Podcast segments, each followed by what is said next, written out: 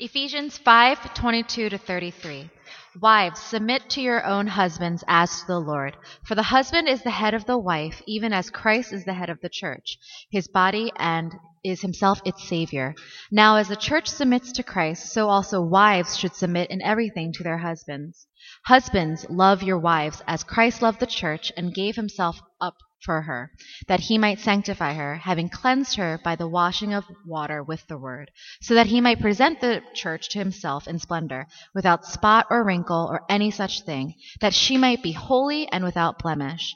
In the same way, husbands should love their wives as their own bodies. He who loves his wife loves himself.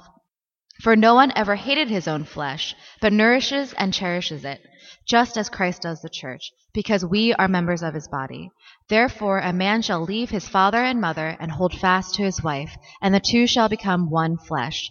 This mystery is profound, and I am saying that it refers to Christ and the church. However, let each one of you love his wife as himself, and let the wife see that she respects her husband.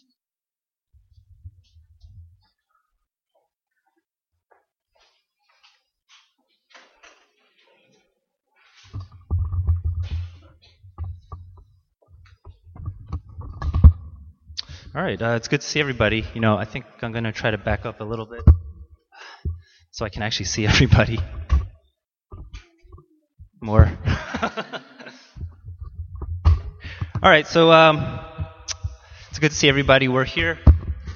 We're here, I think, for the summer, planning to be down here because uh, there's air conditioning, and I know uh, you know, people kept asking, why aren't we worshiping downstairs like last summer? Because uh, upstairs is so hot. And the reason was because we needed to get this room ready so we had a place to send kids for their program. And, uh, you know, a lot of people helped out last Sunday. I don't know if you saw some of the uh, men moving really big, heavy file cabinets. And then uh, today, Matt, Peter, and Fred, and I think maybe some other people helped clean the room today. So we have a room for the kids. They're in there now. We're down here. Praise the Lord.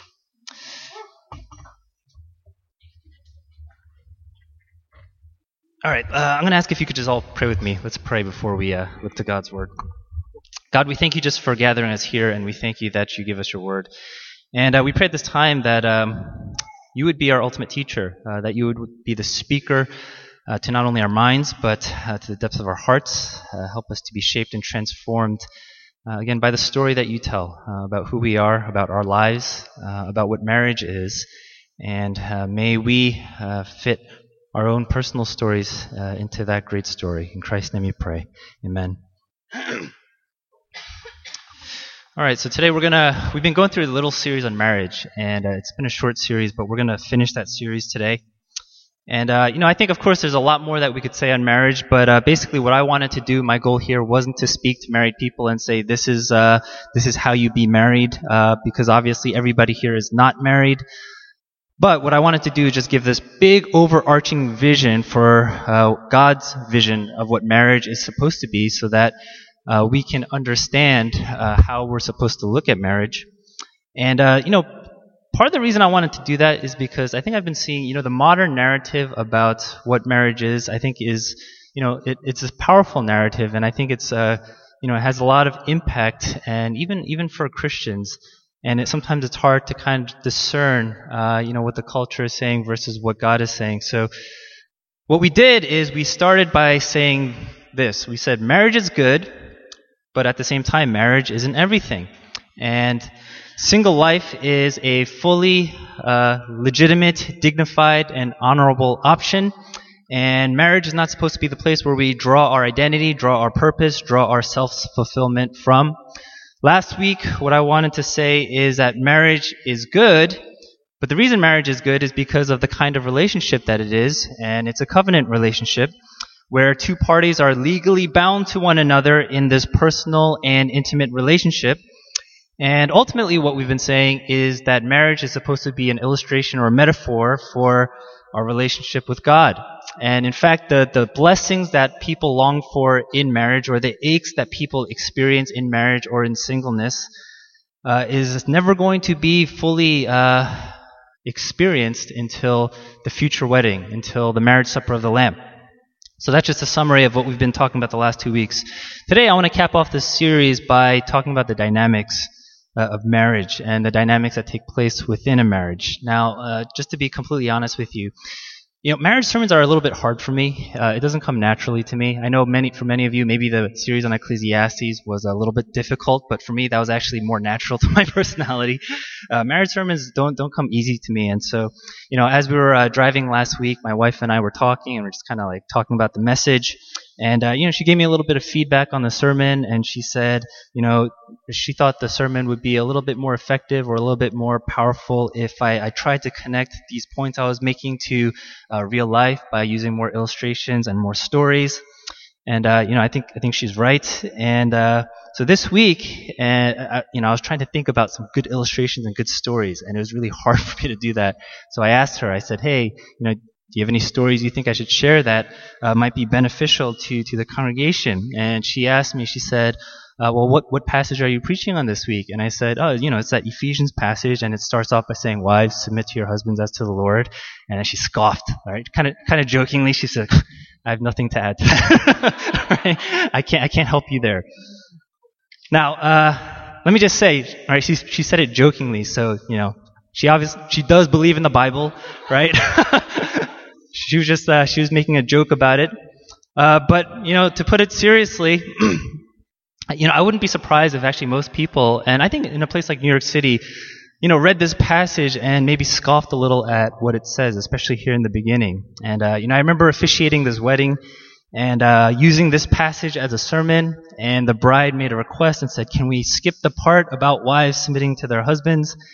And I think, uh, you know, I think that may be somewhat of a natural response because at face value, this could seem like a text that may be a little bit offensive to women in particular, especially if you uh, take on and believe in the modern narrative. Uh, I'm actually not going to talk too much about that, but I thought I should at least maybe say a few quick things just to address it from the get-go. And uh, what I would say is, you know, when we look at this text, I think it's important to understand what it's not only saying, but what it's not saying here. And uh, again, I don't think I have the time to really talk about it too deeply, but let me just say a couple things uh, that I, I, told the bride when she made this request. And I, I made three points.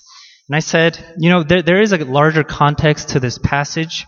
And uh, this, this passage is ultimately talking about being right filled with the Spirit and what it means to walk a life uh, filled with the Spirit. And sometimes we look at this passage and we disconnect it from the verse before, verse 21, which actually calls all believers to submit to one another out of reverence for Christ. And so submission is not supposed to be this thing that is done out of weakness. It's not done out of a sense of inferiority, but submission is something that all believers are called to do as a result of being filled with the Spirit. The second thing I would say is this, and to address husbands, uh, you know, husbands are not in like they're not tasked to enforce submission, right? That's not the job of the husband.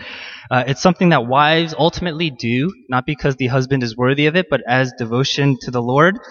And so therefore, no husband should ever say this to their wife, you know, wife, honey, you're, you're called to submit to me because of what Ephesians 5.22 says, and therefore, you know, I think you should submit to me because if your husband ever does say that, then just point to Ephesians 5.25 and make this next point and say, you know, honey, Paul actually spends more words instructing the husbands to love their wives like Christ loved the church. And that means this, that you are called to die for me. And, uh, and problem solved, right?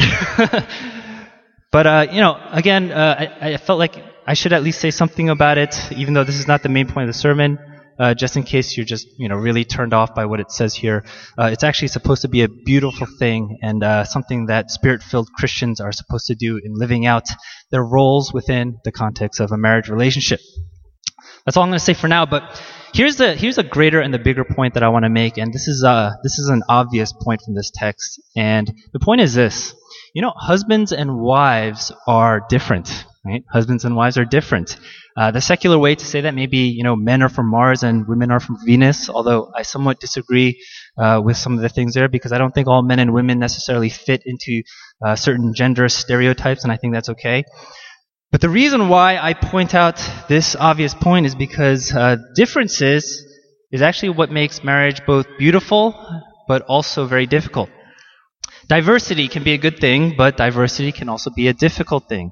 Diversity can bring two people in such a way where they complement one another, but diversity can also divide people in such a way that they repel each other. Now, I was reading this book, uh, a book a while ago, and uh, one of the chapters was, I, I, thought it was interesting, but it was basically surveying uh, the history of feminism, and the author was saying how, I guess during the earlier waves of feminism, uh, feminists like Simone de Beauvoir, uh, she, who, who's famous for the book The Second Sex, which I haven't read, uh, and I'm not an expert by any means, so I'm just summarizing what this author is saying. you know, she, some, Beauvoir basically said, you know, women should not be identified with men as the reference point. And uh, I think, of course, there is a, a, great and a healthy way to to understand that. If it means, you know, men and women are basically uh, equal in dignity and uh, so forth. But um, you know, what actually ended up happening is people took that idea and said, therefore, we should eliminate distinctions between men and women uh, we should kind of flatten it. And therefore, whatever a man can do, a woman can do and should do as well. And again, there's a healthy way to understand that. But what ended up happening was, uh, as a result of that, uniformity became the only option, right? When you get rid of diversity, then you're left with uniformity. And when uniformity became the only option, uh, and dif- distinctions and differences between men and women were essentially eliminated, you know, everyone was expected to conform to a standard, right? And the standard was ultimately shaped by who? By those who had authority, influence, and power, which were actually men. And so since men were the ones with power, the standard that was set was something that women had to kind of conform to and kind of, right, uh, in getting rid of these distinctions, in seeking uniformity, not allowing women to be women, not allowing men to be men, not allowing, um, you know, complement complementing things to happen, but to say this, you know, women, you need to be shaped and conform to the standard of men. Now, that was early feminism. I don't think it's necessarily true today. But you might be able to see a, a similar analogy maybe in race relations. Uh, so, for example, when you say, let's get rid of uh, uh, ethnic diverse, or let's um, let's get rid of racial distinction, uh, distinctions uh, that divide, what ends up happening is say, well, let's let's seek uniformity then. This is how this is a I think a false way to seek unity. And uh, usually, what happens is the culture or the ethnicity that's has a power and influence, a dominant culture, uh, they set the standard, and therefore all other races are expected to suppress their own ethnic identity and conform to this uniform standard. And uh, if you are uh, part of a minority ethnicity, then maybe that's something you've experienced. Uh, maybe that's something that uh, you recognize. Uh, but the larger point is basically this: diversity is a, good thing, and the way that you have you you get unity is not by flattening and get rid, rid, getting rid of these distinctions and getting rid of diversity and saying everybody has to conform to a uniform standard. But I think the better way is to say this: look, we're all different. People have differences, and what we ultimately need is unity through love. And so, when you have unity through love, then you begin to appreciate and see the differences in others and see how oftentimes they complement your weaknesses and see how it actually ends up creating a more full and a more beautiful community. Now, that's kind of a long way to express this, but basically what I'm trying to get at is this. In the context of marriage, husband and wife united together as one are two different people who bring a distinct set of roles, gifts, and experiences and perspectives, which actually has the power to greatly enrich one another.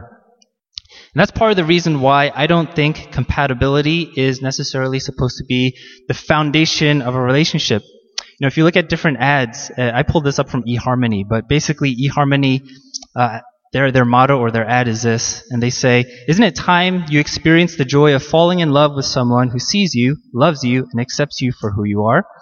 This is a kind of joy that comes from finding someone special with whom you share true compatibility, and it's compatibility that forms the basis of every match we make at eHarmony. Now, I know all online dating services may have different philosophies, but eHarmony, at least the goal is this. Let's find somebody who is most compatible to you and of course, I'm not saying compatibility is a wrong thing and it doesn't matter. In fact, in many cases, compatibility makes things a little bit easier. But what I am saying is this, that compatibility is not the foundation of what makes a marriage work. Marriage is not ultimately about marrying the easiest person for you. Marriage is not ultimately about finding somebody who fulfills your checklist and the things that you want. Marriage is about when two people who are actually not all that compatible in certain areas and in certain things work through these incompatibilities through love and achieve compatibility. It's like uh, the New York Times piece that I quoted last week, and the author said this compatibility is an achievement of love. It must not be its precondition, because compatibility suggests this that marriage is ultimately about finding the right person. But it's not. It's ultimately about committing to a person and loving a person who is also committed to you and committed to loving you. And uh, here's the story part, right? Let me be honest. You know, when Jen and I first met, we weren't uh, attracted to each other.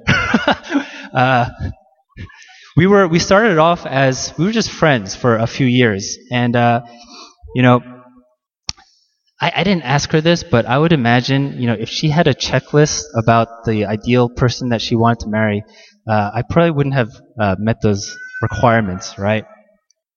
And you know, same with her, right? She um, wait, that, that sounds bad, right? Um, you know, I don't know how to recover from that. Uh,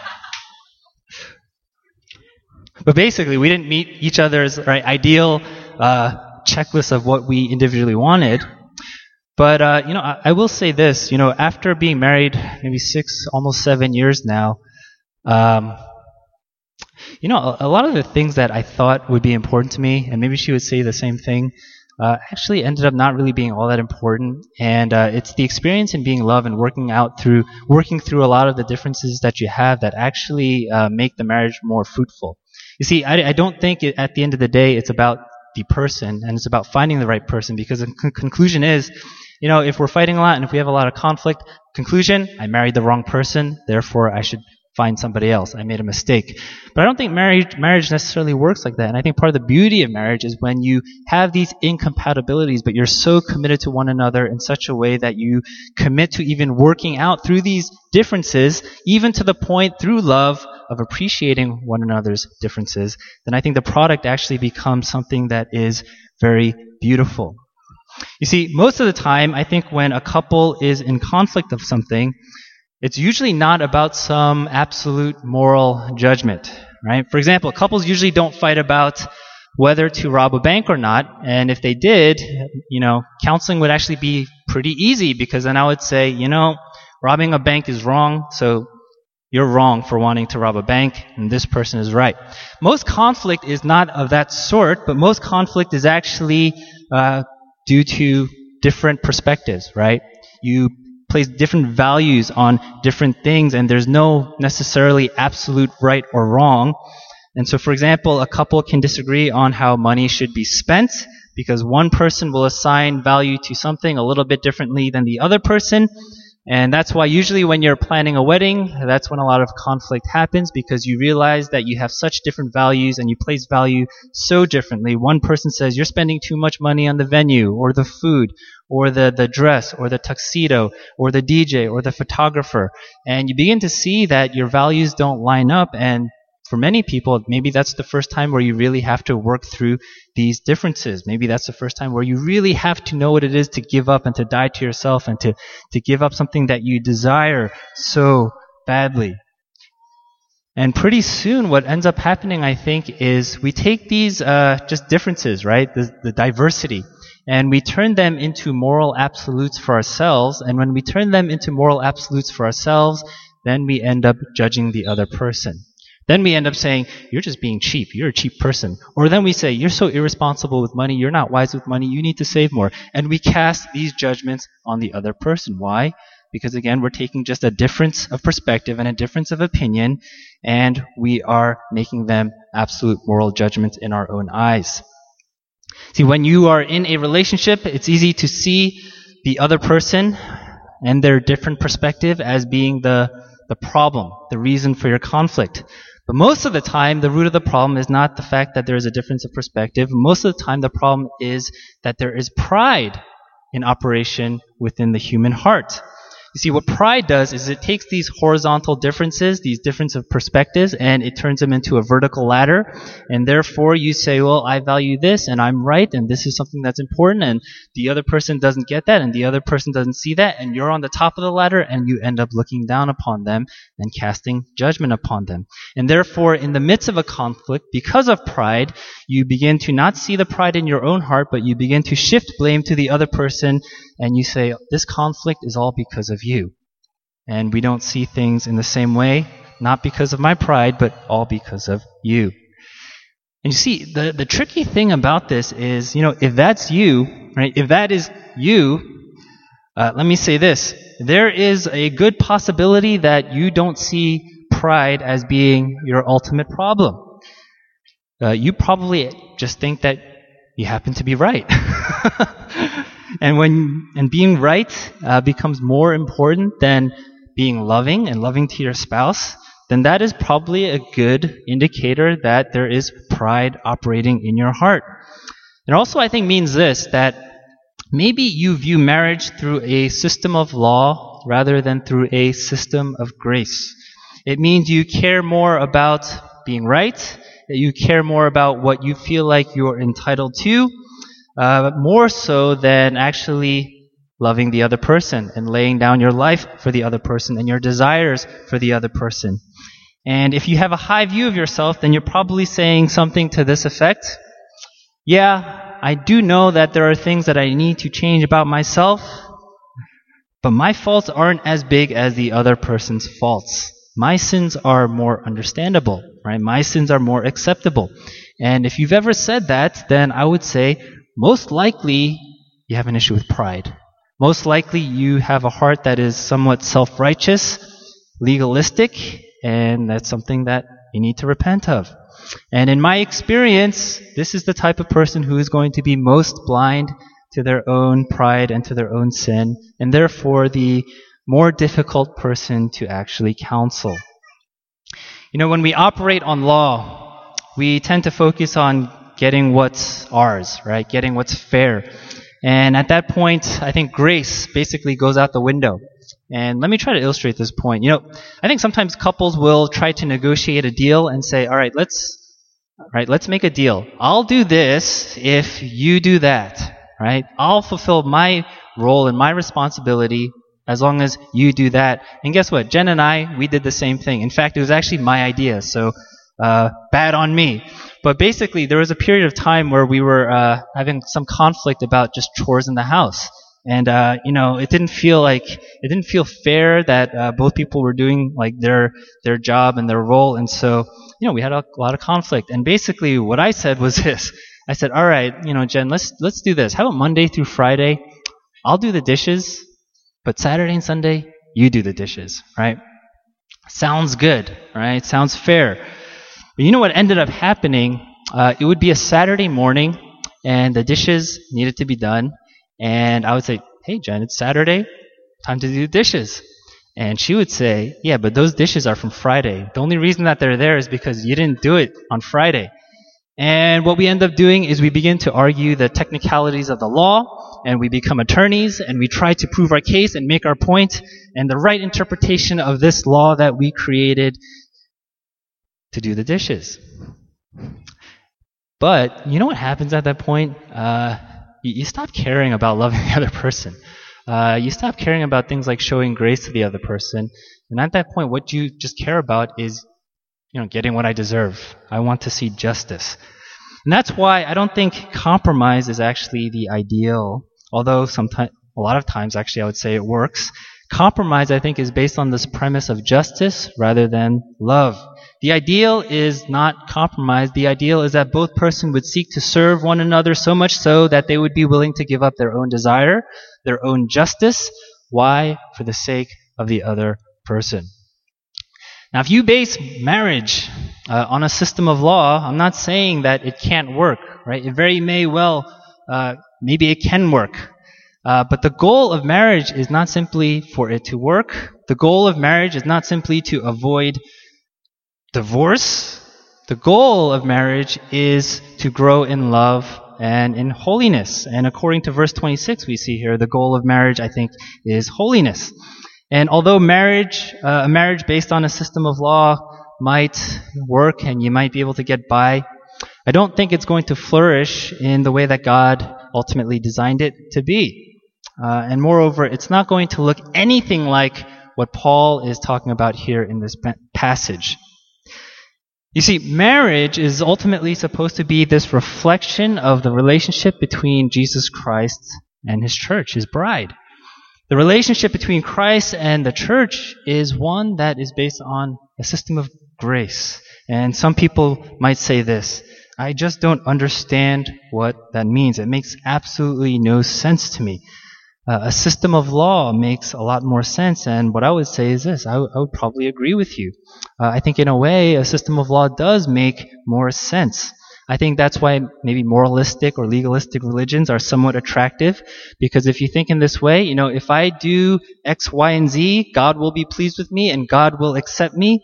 That seems to be a very reasonable concept, does it not? But here, here's the issue I think with moralism and legalism is that uh, it can be very limiting when it comes to something like love. How so? You know, if you tell, let's say, if you tell a husband and you say this to him, you know, uh, in order to be a good husband, here's what I want you to do. I want you to find a job and make money. I want you to uh, refrain from abusing your wife, and I want you to do the dishes once a week. Well, a husband may very well do all of these things and fill out the checklist, and they might reach the conclusion, hey, I've done my job as a husband, and therefore I must be a good husband, and therefore any issues in the marriage can't be me because I've done everything that I'm supposed to do. Uh, I don't, I don't think that's quite right. You see, uh, there's a limit to the love that is shown, and uh, I think maybe the right, you know, a husband will just do that, right? What is required, but will they actually actively and limitlessly love their wife? Will they say, you know, I know I'm supposed to do the dishes once a week, but I want to show love to my spouse, so I'm going to do it seven times a week. You know, uh, I don't have to get flowers. You know, I don't have to uh, buy dinner. You know, I don't have to do X, Y, and Z, but I want to do it to show love for the other person. And I think you can only do that when you operate, again, under a system of grace and not under a system of law. Uh, a system of grace says this I want to outdo the other person in love. Uh, I want to uh, do things for my spouse out of a deep sense of love and devotion. You see, sometimes people respond to conflict, and uh, I don't know if you've ever said this, but they'll say to the other person, All right, just tell me what to do, right? Just tell me what to do, and I'll do it. Just tell me what to do, and I'll satisfy you, and I'll do it. I don't think that's quite uh, the, a, a, good question to ask because, again, it's reverting back to this system of law and saying, you know, just give me the checklist, and as long as I do the checklist, then I'm doing my job. But it's very limiting because, again, it doesn't open the door to do more than that. It doesn't allow love to be limitless. It doesn't allow love to go to the point of saying, I will die to myself fully and wholly and completely for the sake of the other person. And so, because of that, you know, in some ways, a religion of grace doesn't make much sense, does it? Someone might say, How can you have the kind of relationship where you have to give the entirety of yourself to the other person? How can you have a kind of relationship where you don't get what you want? To which I would respond by saying this You know, you're right. It doesn't make very much sense. In fact, it is a profound mystery. It's a profound mystery. And you see, that's what Paul says here in verse 32. He says, This mystery is profound. And what mystery is he talking about? Not the one between husband and wife, but he clarifies and says, and I am saying that it refers to Christ and the church. You see, the mystery that Paul is talking about is not ultimately uh, the mystery between how a husband and a li- uh, wife can love one another in that way, but the mystery is how can Christ love us in such a way? You see, for all the mysteries in the Christian faith, the greatest mystery is this. The greatest mystery is the gospel. The greatest mystery is how a holy God could love unworthy sinners. The greatest mystery is how God could give up so much for a people who were so incompatible with Him. It's unfathomable. and it makes no sense. And in a consumer culture that doesn't conclude that love is a mystery because you love people who give you a reason to love you, in Christianity, love is profound and mysterious because it calls us to love even our enemy because we're not supposed to love people just because they give us a reason to. And sometimes we're called to love people despite the fact that they give us every reason not to. And as we think about that, that is, that is the kind of love that Christ has shown us. That's the kind of mysterious love that we have in the gospel. He loves us not because we give him a reason to love us. He loves us not because we are compatible with him. He loves us in spite of us giving him every reason uh, not to love us. He loves us even though we are wholly and completely different from him and incompatible with him because we're filled with sin. And you see, that, that gospel truth right there, that is the purpose of marriage. That is the vision of marriage. It's not about us. It's not about our own fulfillment. It's not about getting an identity. It's not about uh, saying, my life is complete because I have a spouse. Marriage is ultimately, and this is God's vision for marriage, to put on display, to be an illustration for the intimate and the personal covenantal relationship that we have with Christ through our union with Him. And I think the more our marriages uh, resemble that and point to that, then I think the more we're fulfilling what God's vision ultimately is for marriage. And so I would encourage you, uh, resist the modern narrative. Uh, even if you're not married, resist the modern narrative of saying, if I get married, then I'll be happy. Uh, if I get married, then my life will be complete. And if you are married, resist the narrative that says, man, in my marriage, we don't seem to get along. Uh, is something wrong with uh, the other person? Is there something wrong? Is this something that God didn't mean to happen? But understand God's vision that it is through marriage that we uh, display the love of Christ that He has for us.